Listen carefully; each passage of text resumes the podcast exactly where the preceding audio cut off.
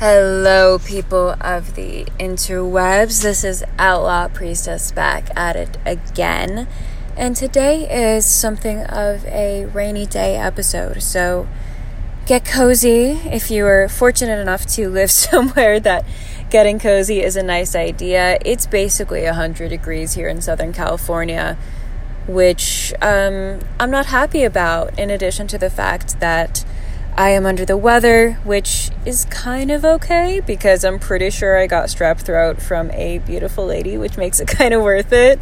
But I'm definitely more bummed out about the fact that we just don't have fall weather here for the most part. So, anyways, if you hear anything in the background, that would be my air conditioning going at full blast.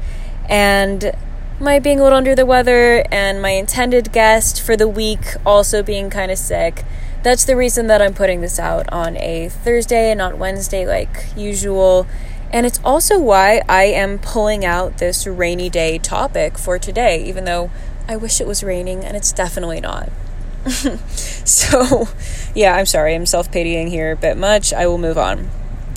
The issue of people trying to wokeify and queer Tolkien in The Lord of the Rings has been something that's building up for me for a hot minute, especially since the so called Tolkien Society did a convention, a some kind of academic conference, I think, which uh, the theme was specifically Tolkien and diversity, which is just yeah, we're gonna we're gonna dig into that, even though I really partially don't want to but the rest of me cannot keep this inside for a moment longer. Those of you who follow me on social media will see my uh, little mini rants from time to time on my Instagram stories and what have you. So let's get going. Settle into your cars, pull up next to your fireplace if you have one, and think of me. Uh, drink a good pumpkin spice tea and settle in. Buckle up. I do want to say this is technically the rant of a layperson, in that I don't have any academic degrees related to this. I'm simply. Whew, coughing a lot. I'm simply a fan. I've actually read the books and I know a bit about Tolkien's life. Not everything, mind you, but I think enough to have a sense of his perspective and his background. And I am definitely more informed than your average Tumblr refugee who's spouting some kind of delusional insanity about how Aragorn is a transgender lesbian on Twitter, which, gods, please forgive me for saying that out loud. I, yeah, I feel like I'm going straight to hell just for saying that. Good gods, I hate the internet sometimes. Um, but yeah, I have some awareness around Tolkien's background. I have read The Lord of the Rings. I started The Silmarillion. Don't smite me. I have not finished it. I'm working on that. But um yeah, I also don't have any kind of active narcissistic delusions around someone else's work and trying to twist someone else's legacy to suit my preferences. So I think that helps. Um, and a lot of the people who I've noticed online and a lot of the people whose, whose ridiculous opinions have inspired this rant, so thank you. A lot of them might have academic degrees, they might be more technically, uh, formally educated than I am for now. For now, we're working on that.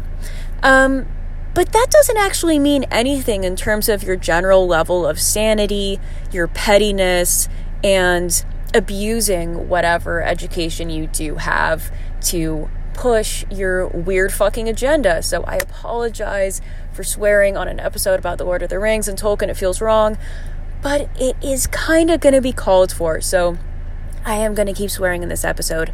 I am sorry.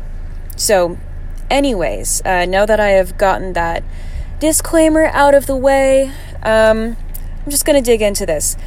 What brought this on in particular is really just um, Twitter's algorithm being really weird. And they're trying to recommend people stuff related to our interest, which I suppose I appreciate. And I suppose I appreciate that Twitter has noticed I love The Lord of the Rings and I love Tolkien. So, in theory, recommending me tweets about that is relevant to my interest. But what's caught my attention is that most of the tweets that are suggested by Twitter as being Lord of the Rings related all seem to really hate The Lord of the Rings. They all seem to have an active contempt for Tolkien and his work. All of it is some attempt at dismantling and deconstructing through the lens of critical race theory, which, if you're a fan, you're not going to be a fan of this show or of me. You should know that by now. I've already poked several holes in it in the past. I'm not going to bend the knee. I'm not interested. so, if you're looking for some kind of sympathy for woke destruction of Tolkien's legacy, you're not going to find it here. That's not what this is about. This is about the opposite. So, if that's you, I'm not going to tell you what to do, unlike you guys. I'm not into dictatorship, unlike you guys. So, I'll say it's probably best for your interest that you move on, but you know, on the off chance some SJW type person has found this podcast and is going to keep giving this a listen, I hope you learned something because I listen to y'all.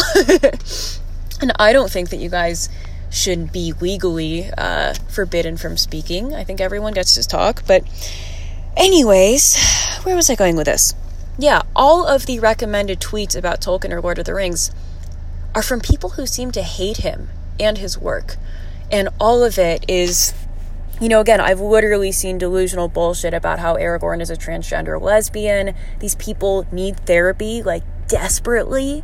You need fucking mental help if you're saying stuff like that, not just to yourself, but online. It's either stuff like that or it's, um, you know, these sort of also evergreen accusations of the Lord of the Rings being deeply racist and inherently sexist because the characters, you know, frankly, are majority male. And because it's not like an intersectional utopia. That's not what it is. So, for those of you who don't know, Tolkien was a deeply Catholic English man who was a veteran of World War I who specifically said he was setting out to create an epic for the English people. And I know, because I know these people and I know their ideology, that that sentence in and of itself is going to be interpreted by a lot of people as white supremacy at its finest, white supremacy, racism in action, because why do the English people need an epic, and what have you. So, if that's how you feel, I feel like you should just leave Tolkien alone. You know, like don't read it, move on go write your own masterpiece. But oh, wait, you can't. You can't create. You can't create anything of worth or value. You can only dismantle and destroy. And that is why you continue to leech off of a master's legacy, off of his books, which continue to do better than anything you will ever even try to write. and it's why uh, these people have such an issue with the orcs and the goblins because they are not a racial trope or cliche. It has nothing to do with that. The orcs and the goblins, they are like much not much like evil itself is portrayed in Tolkien's universe, which he's on to something. I don't think it's restricted to his books. like evil itself, evil is powerful in how he conveys it, but it's limited. It is limited only to defile, to mock, at best to destroy other people's creations, but it cannot actually create anything itself. It can't create life, and that makes it endlessly furious and endlessly jealous. And that is exactly what I see with these people. It's exactly what I see with these critics. taking a sip of my tea here. with these critics who are trying to beat everything into submission until it looks like what they want it to look like. And you can keep trying for a hundred years, for another hundred years, it's never going to happen. Because think about that too. This stuff was written almost a century ago at this point, and people want it to suit the preferences of modern day woke socio political fixations. It's delusional. It is not remotely in touch with reality, and it's pretty insulting to everyone involved, and I'm going to get into that. I mean, specifically, my issue is, and it started off as uh, with this particular thing, where all of these people online and these people that act like they care about the LGBT uh, spectrum and people who fall under that spectrum, are constantly trying to gay wash the characters, uh, specifically the hobbits, but mostly just the male characters in The Lord of the Rings.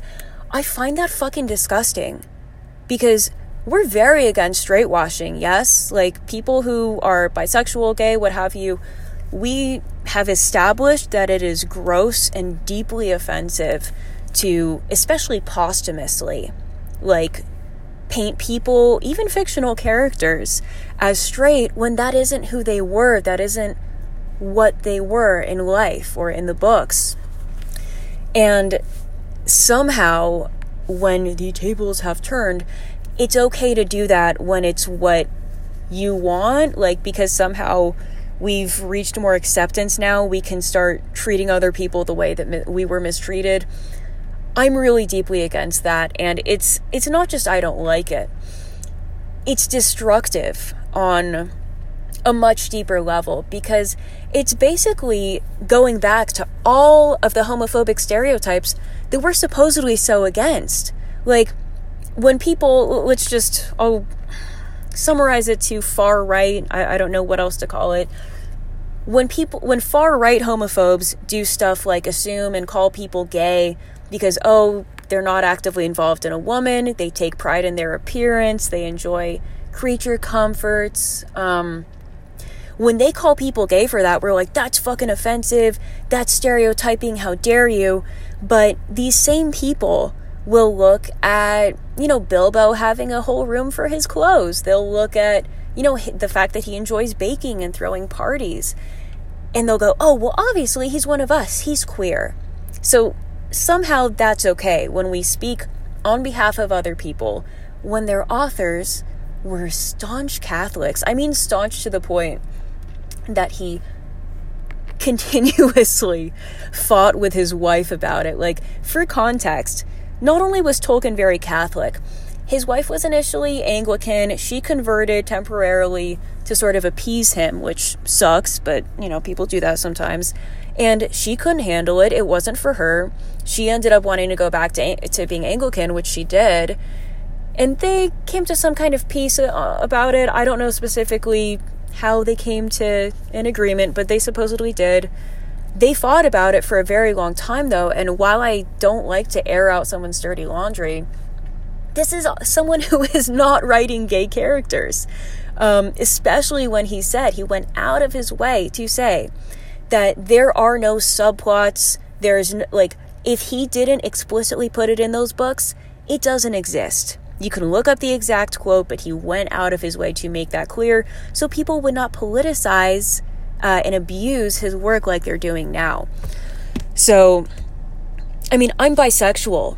You know, like I would be offended if someone, say I die, and someone goes around talking about how I'm straight because the majority of my romantic relationships, my of my romantic relationships, sorry, have been with men, or for whatever reason, um, or they're just not aware of my relationships with women or what have you you can bet your sweet ass that I would come back as a ghost and haunt them until they knocked it off for straight washing me because that's not who and what I am. So I'm just going to say across the board, unless someone is explicitly gay, is explicitly bi, um, is explicitly trans, or what have you, you don't get to decide that for them, especially just because you are so narcissistic and self obsessed that you need to see a carbon copy of yourself in everything. And straight up, that's not what art is for. That's not what literature is for. It is not there to pander to you and to cater to you and to give you exactly what you want. And again, if that is what you want, if you want some kind of intersectional utopia in fantasy, which I don't, frankly, I don't think would be would make for very good reading because when you're deliberately just writing something as political pandering, where's the story? You know, what's the story going to be about? If you happen to have characters that are from a variety of backgrounds and ethnicities and orientations, fuck yeah, but give me a good story because I'm not just going to read it for that. If you want to, though, you're free to do that. And there's plenty of books that fall under that description. So, if you want to do that, um, I might suggest getting your grubby, fucking disgusting hands off of Tolkien and going to those other books and going to those other sources of media So, yeah, I, I don't have patience. I don't have sympathy. I, I don't have any interest in entertaining this bullshit, especially when it's just so foul. The hobbits are, they're an embodiment of joy and wonder for the simpler things in life. They enjoy home cooked food. You know, it's that hearth, homey comforts. They have this inherent goodness in them that's kind of angelic, kind of childlike, and it's pretty heavily implied. And I, I personally very much feel that the reason that Frodo and Sam succeeded where everyone else has, had failed, why it had to be them, was because they had that inherent goodness in them that good objectively exists, just like evil objectively exists in The Lord of the Rings and in real life. I also believe that. Um, so to take all of their happiness and just their enjoyment of the little things and going, oh, well, that makes them gay, it's like, what is your problem? Like, truly, what is your problem?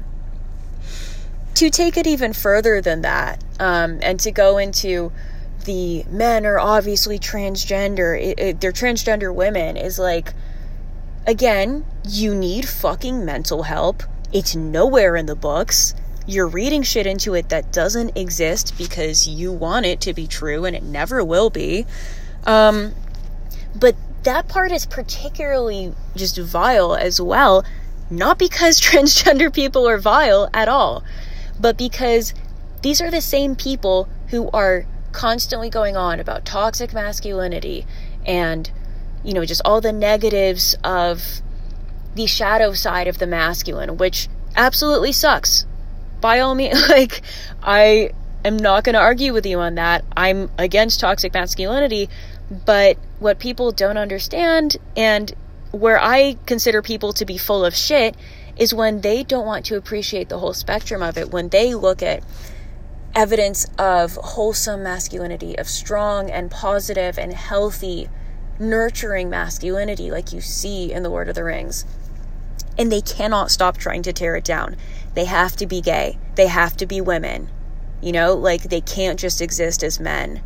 And I consider that gross on every level because it's like the existence of transgender people and women, they don't exist as what's even the word? Like a scapegoat, like a political tool for you to just decide people are trans because you hate men.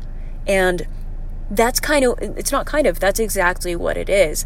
Where when you're screaming all the time about toxic masculinity, and yet you cannot respect or acknowledge or appreciate nurturing, like strong, good masculinity when you see it, you are not motivated out of any kind of love or protect, protectiveness of women or people who have been wronged by toxic masculinity, you're driven out of a hatred of men. Not a love of anyone else, not wanting to protect anyone else. You simply hate men. And again, don't read Tolkien. It's not going to be for you. But, you know, they're going to continue pretending that they've read it so they can continue pretending that that's what's going on uh, because that is their agenda for whatever reason. I, I think it's more a case of self hatred and simultaneous self hatred and narcissism. Like they're not comfortable with themselves, they know they're not talented, so they need to like twist other people's work. And they're also so narcissistic that they need to see themselves in everything where I just don't. Like, I, I really don't need to. I, like, not every single story needs to be majority women or 70. Like, that does nothing for me. Like, you can have a story that's a majority women, and if the story sucks, I have no interest in it. Like, I know the myths that The Lord of the Rings is deriving from, is drawing from. And we need those strong masculine examples. Like, we need that. That is exactly what we are lacking in this world today. And it's part of why the series is still so beloved, is because we don't see that. We don't see men platonically kiss like on the face, you fucking weirdos, like, and embrace each other and be loving with each other. And while also being battle ready and strong and all of it. Like, this is part of what's sad about, you know, the fact that the films had to cut out as much as they did is that not only was Aragorn uh, nowhere near as reluctant and kind of in the shadows, he was not the exile he was in the films, but Faramir was really just cut in half or less than half because in the films you kind of see that he's this mistreated uh, other son. He was not the golden child in his father's eyes. His dad just wished him dead. Um, and you kind of only see him as someone to feel sorry for. You know that he's brave, but you don't see who he is. Where in the books, he's just a he's a very strong man. But Tolkien also goes out of his way to say that he loves what he is protecting more than he loves the battle itself. I think that's very it's a very important distinction. And in his courtship of Eowyn, he's very tender and respectful. He gives her her space. Like he kind of lets her do her own thing for a while, but he's also not afraid to just show up and be a man and be unapologetically like, "Yeah, I'm interested. Um I know you're a badass." And like there's a point where she's like, "Oh yeah, are you?" Try-? I, I'm I'm heavily paraphrasing, guys, in case you haven't noticed. this is not what Tolkien actually wrote. Um, but there's a point where she's like, "Oh yeah, you want to tame a badass Viking bitch like myself? Like you're here to tame a shield maiden, more or less?" And he's like, "Hell yeah, that's awesome." You know, I, I'd be happy to be known for that. Are you kidding me? And like, not tame necessarily in a bad way, but as in like he wants to be known for standing by her side. He wants to be known for being with a badass. And I'm not going to get too deep into what Tolkien was doing by blending history and myth in terms of the shield maiden archetype and all that stuff. But the men in the Lord of the Rings are just such a phenomenal example of what we need, in my opinion. And I think, you know, just by the opinion of what's going on in the world today, um, that it's really just ghastly and ghoulish to try and mess with that and try and make them something that they're not. And frankly, to try and make them trans women is a literal attempt to castrate what they are culturally. So I have, again, no sympathy, no empathy, no support, no patience for any of this shit. I think we need more positive masculinity, not less.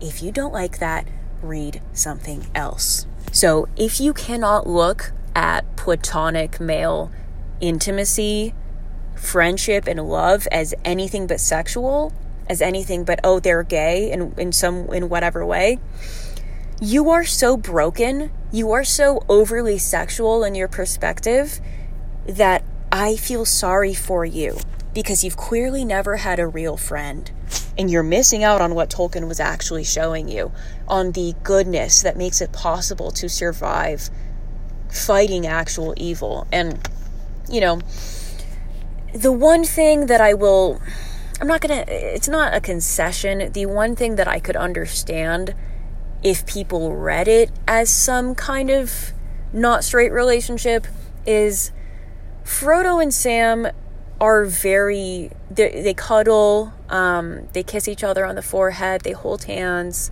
um, and they say things like my dear if people want to read that as gay love you know what i'm not going to stop you because that's the only thing where it's like okay if you want to interpret it that way for some people it's a little hard to not read it that way. How i read it personally is these are these somewhat childlike, you know, what's the word, cherubic, uh, just these very wholesome creatures that have been thrust against literal evil every single day, and they are all that each other, that the other has. And Tolkien went to war. He was in World War One, and there is, from what I understand, just a particular kind of bond that all of us who've never been to battle have no way of relating to. We have no idea of what being up against that day in and day out is like. So, I don't personally think that Tolkien meant for that to be a gay thing. I think he meant that as wholesomely as possible. And I choose to see it that way because that's what he wrote and that's what he said. And I'm going with that. And I think that, frankly, that is more powerful than, oh, they were just gay, because it's like, okay, so they were just, they had feeling like, what is, I don't understand the impulse for that because it's to me far more powerful for it to be a platonic bond. And you know, at the end, this isn't a spoiler. it's been out for almost a hundred years. If you guys don't want spoilers, then you know, catch up. Sam marries uh, Rosie. He has a bunch of kids, and Frodo is so broken and shell shocked um, that he's I, I kind of just rendered asexual. I, I guess might be a way to put it. He's just not. But again, like I don't like the obsession with sexuality because it's not about him being asexual. It's he faced literal evil and he cannot, you know, like he can't engage with life as he knew it anymore. Sam can. He's the one who survived in all ways. And that's kind of the point is Ooh, I'm sorry. This makes me so emotional. But I think everyone remembers that really beautiful line of the Shire is saved, but not for me. Ooh, yeah, I really love the Lord of the Rings, guys. Um, obviously, I'm super touched by it. Um, so that's that's just why I find it so gross for people to make everything sexual. Is that it's this it's spiritual warfare is what it actually is. It is a literal battle of good against evil, and so you know to make that about race also. Um, the whole thing with the, different races and the species in the Lord of the Rings, it's spiritual it is not about black people are orcs and white people are elves. Like, I don't know where you fucking people get these ideas. Again, if you want to look at the motivation, Tolkien was Catholic. The orcs and the goblins, they have more to do with like demons in service, uh, like compelled to serve a uh, Satan. Sorry, it's not my mythology, so I, I kind of don't like to make things that simple, but Tolkien was Catholic. That was his perspective. So, you know, like I said earlier, evil is very obviously a literal thing in this series, to say the least. And evil in its expressions is limited to defilement, to mockery, um, to causing misery. It can't create life. And if you read the books, which these people don't seem to, you know, the orcs, they serve Sauron out of fear, out of compulsion, out of, um, you know, force. They, a lot of them feel that they have no other choice, and they probably don't. But it's especially sad because there's a particular conversation I remember, I think in The Return of the King, where there's a couple of these orcs who are talking amongst themselves about how they wish they could just go make a life for themselves somewhere else. They wish they could just, you know, do their own thing and not be stuck serving some war that they don't care about, and how they think that even when the good guys win, that they won't even bother taking them as prisoners, that they'll just be killed, and it's like a damned if you do, damned if you don't. They're just fucked from both ends. And you realize, like, they don't believe in Sauron. They're not. I mean, some of them do. Like, don't get me wrong. There are definitely some of uh, the creatures that serve Sauron that are evil themselves, that are sadistic, that enjoy, you know, creating pain and destruction in others. But some of them are being dragged into it. It's not their fight and they don't want to. So I see that more as a very obvious. Um, it doesn't need to be an allegory, it stands on its own. But if there is an allegory here, it's not about race, it's demonic. You know, like it's it's very clearly established in the Silmarillion, which is basically the Bible. It's Tolkien's homage to or uh, tribute to the Bible or to catechism. This is what I mean with the stuff is so obviously uh, inspired by Christian morality, where the one is creating life, creating the worlds, and then there's the discordant one, Melkor, aka Lucifer. Like it's it's pretty heavy-handed. So if people want to interpret this as some kind of racial hierarchy, you're not reading the books. That's pretty much all I have to say. That's not what's in there, and if that's what you're taking from it, yet again, you're missing what Tolkien was trying to show you. And, you know, like I said, these this was written damn near a century ago. It's not going to show you what you're used to seeing It's not going to show you the social justice stuff that people are obsessed about now. And that's kind of what you notice when you pay attention to these critics, uh, you know, with any level of seriousness, which I, I did try and understand where they were coming from. And there are some people who genuinely want everything to be intersectional. They think that they're that they're being fair. They think that they're doing some kind of good. But there are some of them who don't even really believe in that. And like I saw this one comment that was, "Oh, we should have a woman of color play Gandalf just to see people freak out." And it's like, bitch, black people don't exist as some kind of shock value for you and your weird like whatever you're trying to do here. Because obviously, this was a white chick commenting it. Again, not going to share the username. But this is some white woman that has spent too much time on Tumblr that. Who is this helping? Like, truly, what favors are you doing for women of color by deciding that they exist as a novelty to, you know, serve as shock value so you can stick it to real Tolkien fans? Like, what are you doing? It's embarrassing and it's insulting to everyone involved, not least of whom is the black women who you're trying to conscript into basically being some kind of fucking object, being some kind of toy. Like, again, just serving to shock people. That's. I consider that really gross. I think that's racist in itself, but, you know, uh, these people are not used to actual critical thinking, just critical theory. and I, I will say, as much as I personally love Peter Jackson's Lord of the Rings trilogy. I like, I love The Fellowship through The Return of the King as far as the films go.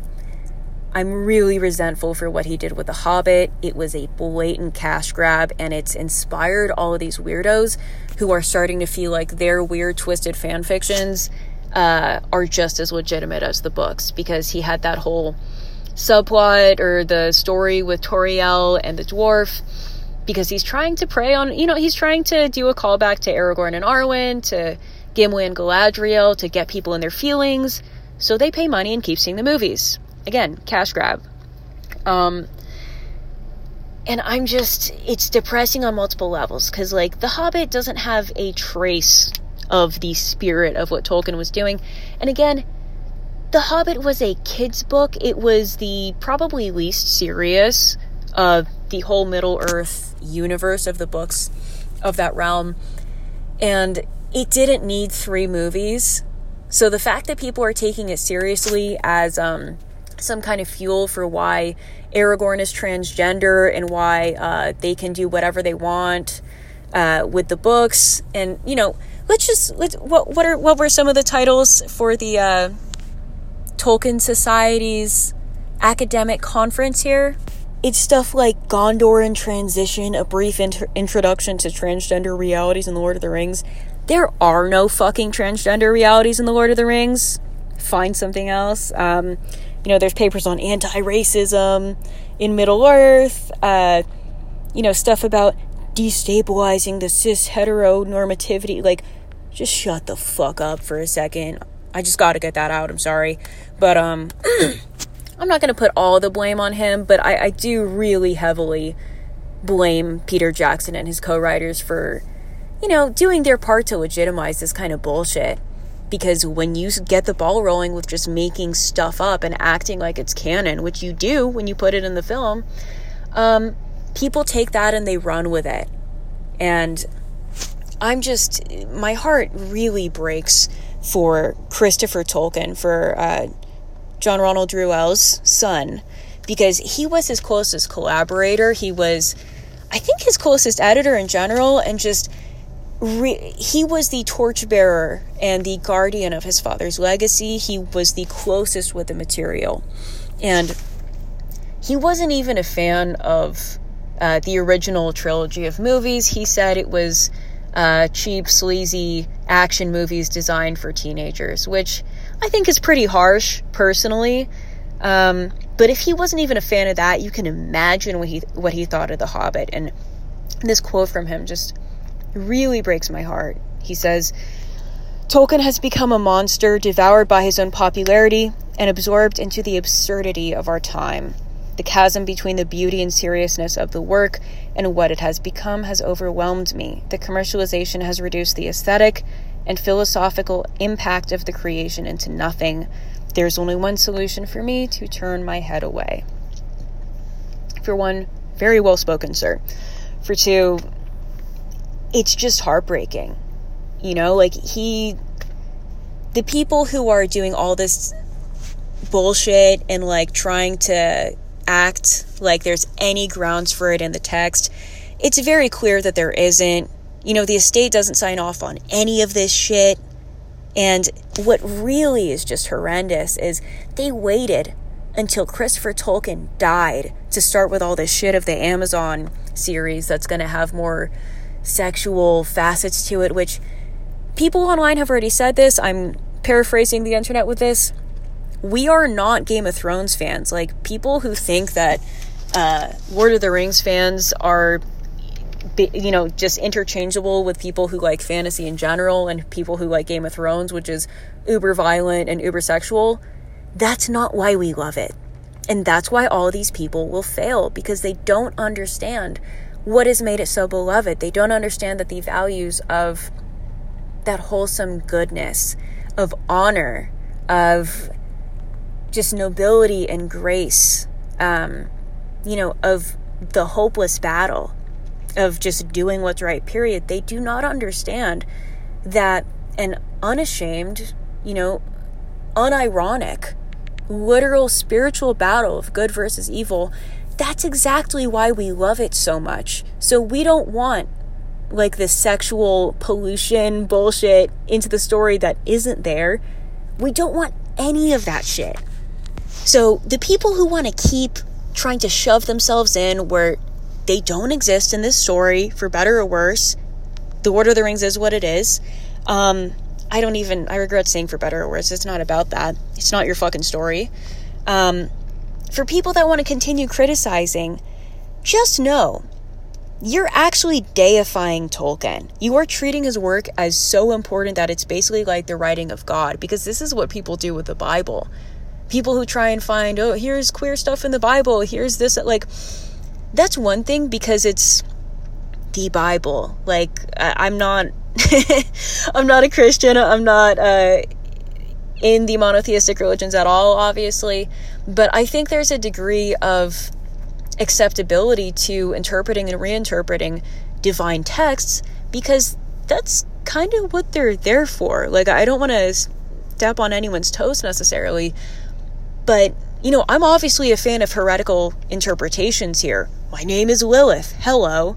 Um, but that's, it's just, it's so funny because that's what they're doing with him. They have decided that his work is so powerful and so important and such a massive structure of everything that they hate and want to destroy that again they're just paying it a massive compliment so i don't know if i've said this already on this podcast but this is something that i have noticed it's a consistent theme with these critical theorist type people is that they see these air quote platforms or the acclaim that authors and sources get for their own work, the love that creators get for their own work, they see it as something that they didn't really work for and didn't earn, and they don't understand why at all. It's kind of like when people say, oh, so and so should give their platform to someone else, or it's it's not how it works. People gather an audience because of their voice, because people like them specifically and because of what they have to say.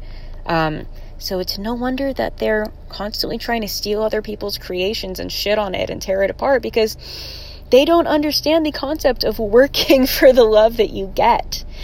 Um, they think that if you just say the right things, that you deserve that. They don't understand why they're not that famous, why they don't have all of that love and support that's lasted for you know, again, almost a century now, and will last for another century from here. Because what makes Tolkien's work so beautiful it's not contingent on the cannibalism that critical theory is. Critical theory is about destroying, it's about dismantling, it's about destruction, the same way that what the orcs are doing and what evil in Tolkien's work signifies is that mockery and defilement, the jealousy of not being able to create for yourself, That's why it will fail. That's why it will eat itself alive. And that's why Tolkien's work will persist and will continue and just be a beacon for goodness for at least another century to come, if not another two centuries. So, thanks for, you know, all the compliments, I guess. That's something I might say. But, um, yeah, I'll say this one more time. Tolkien was a deeply Catholic lover of his God, a lover of history, a lover of mythology, who set out to create a mythopoetic epic for the English people. And that is exactly what he did. That creation will endure long past all the jealousy and mockery of those who don't possess even a fraction of his talent, of his vision, of his substance, and especially not of his morality. That envy and that destruction, it will always cannibalize itself and eventually will be the orchestration of its own demise. But that honor and beauty, that goodness, that grace, the strength and courage, all of the values that were embodied in the Lord of the Rings, people will always look to that. They will always long for that. That will always live on in people's hearts and in our souls because they aren't contingent on the destruction or attack or mockery or jealousy of anything else. They stand on their own and they will continue to stand on their own. So I think that's all I have to say about this. Um, it's so cathartic to get this out because I, I, post about this from time to time. God damn. So yeah, um, I kind of doubt. I, I understand that for the most part that people who listen to this are people who kind of uh, already connect with a lot of what I'm trying to say. It would be cool for people who um, disagree to spend more time listening to what they disagree with. I spend a lot of time doing that, even if I eventually come out of it going, oh, here's exactly why you're wrong. Here's exactly why I disagree with you. But I understand what they're saying and doing. Like, I can pretty much reconstruct a response or assessment from the lens of critical theory at the drop of a hat because I've read so much of it. I know so much of what they're saying. I've interacted with it ad nauseum. And they really don't do that with anyone who asks any questions. So, or anyone who disagrees with them in any way. So, I am gonna stop ranting now and I will try and end this properly. I will say that if you're interested in more of my ranting and just more of my input and insight and what I have to say in general, uh, my Patreon community is more than open to any new patrons or supporters who are interested and who want to support me and what I do. You can find that Patreon under Outlaw Priestess. It's also linked on all of my social media, I think. You can find it indirectly through my website, which is just outlawpriestess.com. And I have tiers from $3 to 55 So, whatever your budget is, whatever level you would like to join at, I would be more than grateful and more than happy to connect with you in that way. So, thank you for listening to this. And now, for real, I will end of just get off your phone, get off your laptop, go outside, do some magic, listen to some Fleetwood Mac. Tis the season. Anyways, much love, guys.